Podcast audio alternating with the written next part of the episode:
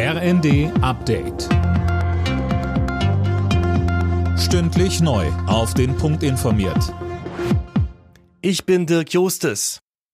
Die Gaspreisbremse soll schon ab Februar greifen und nicht erst ab März. Das geht aus einem Papier der Bundesregierung hervor, das bei der Ministerpräsidentenkonferenz heute auf den Tisch kommt.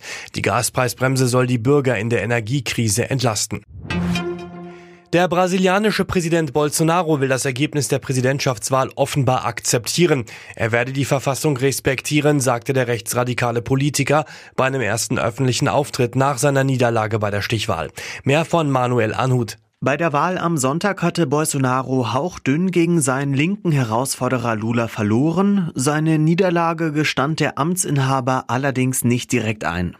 Die Übergabe der Amtsgeschäfte an Wahlsieger Lula soll jetzt über die Bühne gehen. Bolsonaro hatte nach seiner Niederlage zwei Tage lang geschwiegen. Das hatte Ängste geschürt, er werde den Wahlausgang nicht anerkennen.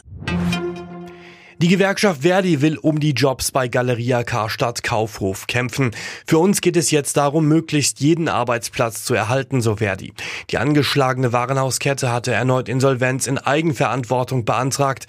Das hat uns kalt erwischt, sagte Marcel Schäuble von Verdi in Hessen im Zweiten. Entsprechend ist auch die Wut und Enttäuschung groß, gerade bei den Beschäftigten von Galeria Karstadt Kaufhof, die quasi wieder erneut in die Situation geraten wie von vor zwei Jahren, um ihre Arbeitsplätze bangen müssen.